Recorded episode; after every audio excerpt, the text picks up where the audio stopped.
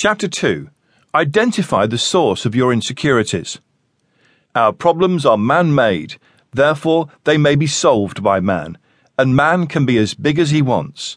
No problem of human destiny is beyond human beings. John F. Kennedy. The first step to overcome any problem in life is to identify its cause. You need to trace things backward in order to know how to move forward. This process also applies to defeating one's insecurities. Before trying to overcome something, you must start with knowing the source. This step is crucial because it is from this step that all points of action shall take place. Once you have identified the source of your insecurities, you already know full well what you're up against.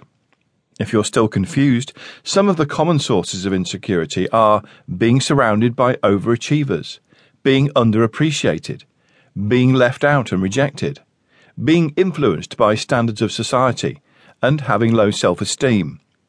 When you are surrounded by people who have their achievements hanging on their chests, there's a tendency for you to feel a certain pang of jealousy towards them. Don't worry, this is normal.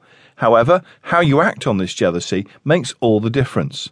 Some people treat this jealousy as a motivation to work harder in order to achieve the same kind of success.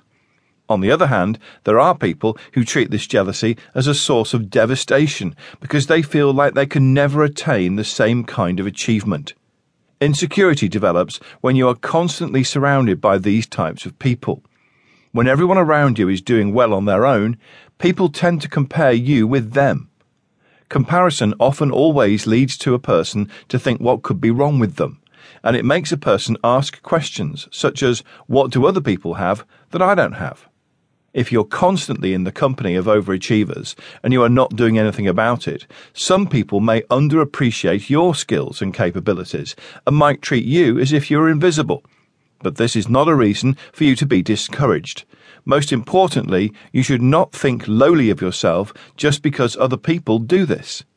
If there are people who should feel lowly of themselves, it is these people that bring you down. Don't let what other people tell you dictate how you live your life.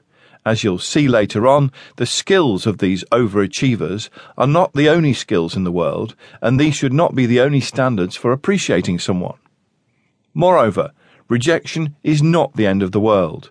Just because other people leave you out does not mean that you should allow yourself to be left out. Insecurity is often developed in people who are constantly left out because they are given the feeling that they are not wanted and that they cannot contribute anything substantial. As a way of fighting against your insecurities, you may use rejection as a means of improving yourself in order to avoid this kind of feeling in the future. Do not use it as a depressant. Show these people that they made a mistake in leaving you out. One of the biggest causes of insecurity is when one is surrounded by societal norms or standards. The society where we belong to often has a notion of what is considered good, beautiful, handsome, etc. However, they fail to acknowledge that these standards are highly flexible and can be bent at any time. Still, many people do not know about this flexibility, and the result is feeling bad about themselves when they do not conform to these standards. Lastly, low self esteem branches from a combination of the above mentioned common causes of insecurity. When you do not have self confidence and you do not believe in yourself, then you will always feel insecure about every little thing. Now that we've provided some of the most common causes of insecurity, it's time for you to identify yours. Identify yours now in order to proceed to solving your problems.